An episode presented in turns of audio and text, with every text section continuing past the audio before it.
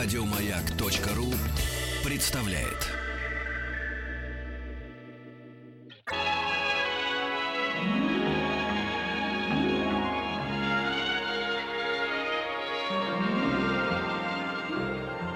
Уральские самоцветы.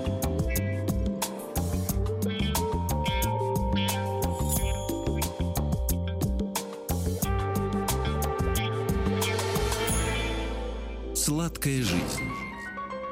Не слипнется? Нет, не слипнется. Сегодня не слипнется. Да, не знаю, как у вас, а у нас дома э, в коробке с конфетами «Птичье молоко» лежали конфеты все без одной стеночки. Откусывал в детстве? Посмотреть, какая там Конечно. у тебя суфле. Естественно. Желтое всегда браковалось. Почему-то это, по-моему, лимонное было суфле. Белое, только белое. Только белое. Ну, иногда еще розовое. И, Мгм. по-моему, какое-то сероватое было. Коричневое. Если, если Или а, да, коричневое. шоколадное, Шоколадное, добавление да, да, было, да. то можно. А если а все остальное в брак? Сколько воспоминаний. Птичье молоко сегодня в сладкой жизни. Этот э, воздушно-нежный десерт в тончайшем слое шоколада известен как конфеты и как торт.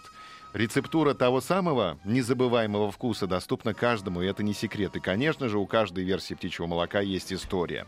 Как и многие воздушные десерты, птичье молоко существует не больше столетия. Конфеты придумал Ян Ведель в 1936 году в Польше на Варшавской кондитерской фабрике Веделя. Десерт стал популярным не только на родине, но и в других странах. В Польше, кстати, конфеты птичье молоко называются пташем млечко. Пташе млечко. Да. Мгм. Рецептура лакомства очень проста. Это молочное суфле, основанное на цельном сгущенном молоке, сахарном сиропе и желатине. В Польше это самые популярные конфеты, на которые страна имеет эксклюзивные права. Технология приготовления хранится в секрете. В Советский Союз конфеты «Птичье молоко» попали через 20 лет после поездки правительства в Чехословакию. Ну, то есть, получается, изобретение польское, но в Советский Союз а, конфеты попали через ЧССР. Транзитом. Транзитом прошли. Через ЧССР. Вернувшись из нее с образцом конфет, ну, то есть из Чехословакии, министр пищевой промышленности в Москве собрал кондитеров, ведущих фабрик страны, с заданием разгадать секрет этого чуда. И по всей стране закипела работа. Кондитеры экспериментировали, изучали, сравнивали. В результате одной из лучших стала версия Владивостокской кондитерской фабрики. Представляешь, птичье молоко какой совершило полет по земному шару из Польши в Чехословакию, из Чехословакии, наверное, из Праги в Москву, из Москвы по всей стране, а во Владивостоке образовалось то птичье молоко, которое мы все сейчас и знаем и любим. Так вот, во Владивостоке под руководством технолога Анны Чулковой были разработаны особые условия. Технология взбивки, температура изготовления. А массовое производство конфет запустили в 1975-м уже в Москве. Птичье молоко — первый торт в СССР, на который был выдан патент его создателю, кондитеру Владимиру Михайловичу Гуральнику. Помним, патент без «т», мы говорим, Без патент. «э». Ой, то есть, Без «э». ну да, я по-французски хотел. Ну, извини, извини. Патент.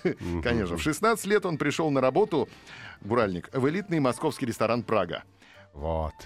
Помню, и мы с тобой ходили в элитный московский ресторан «Прага». Ходили, да, было дело. И Ромарио, друг Сережи Шнурова, там учудил страшное. Страшное. Да. Мы не будем об этом Не будем. говорить. Об этом все уже рассказали. Много лет назад. Урмас От помнит, да. Побывав на фабрике, кондитер был впечатлен вкусом птичьего молока. Ему захотелось создать большую конфету, целый торт с этим нежнейшим и пышным суфле.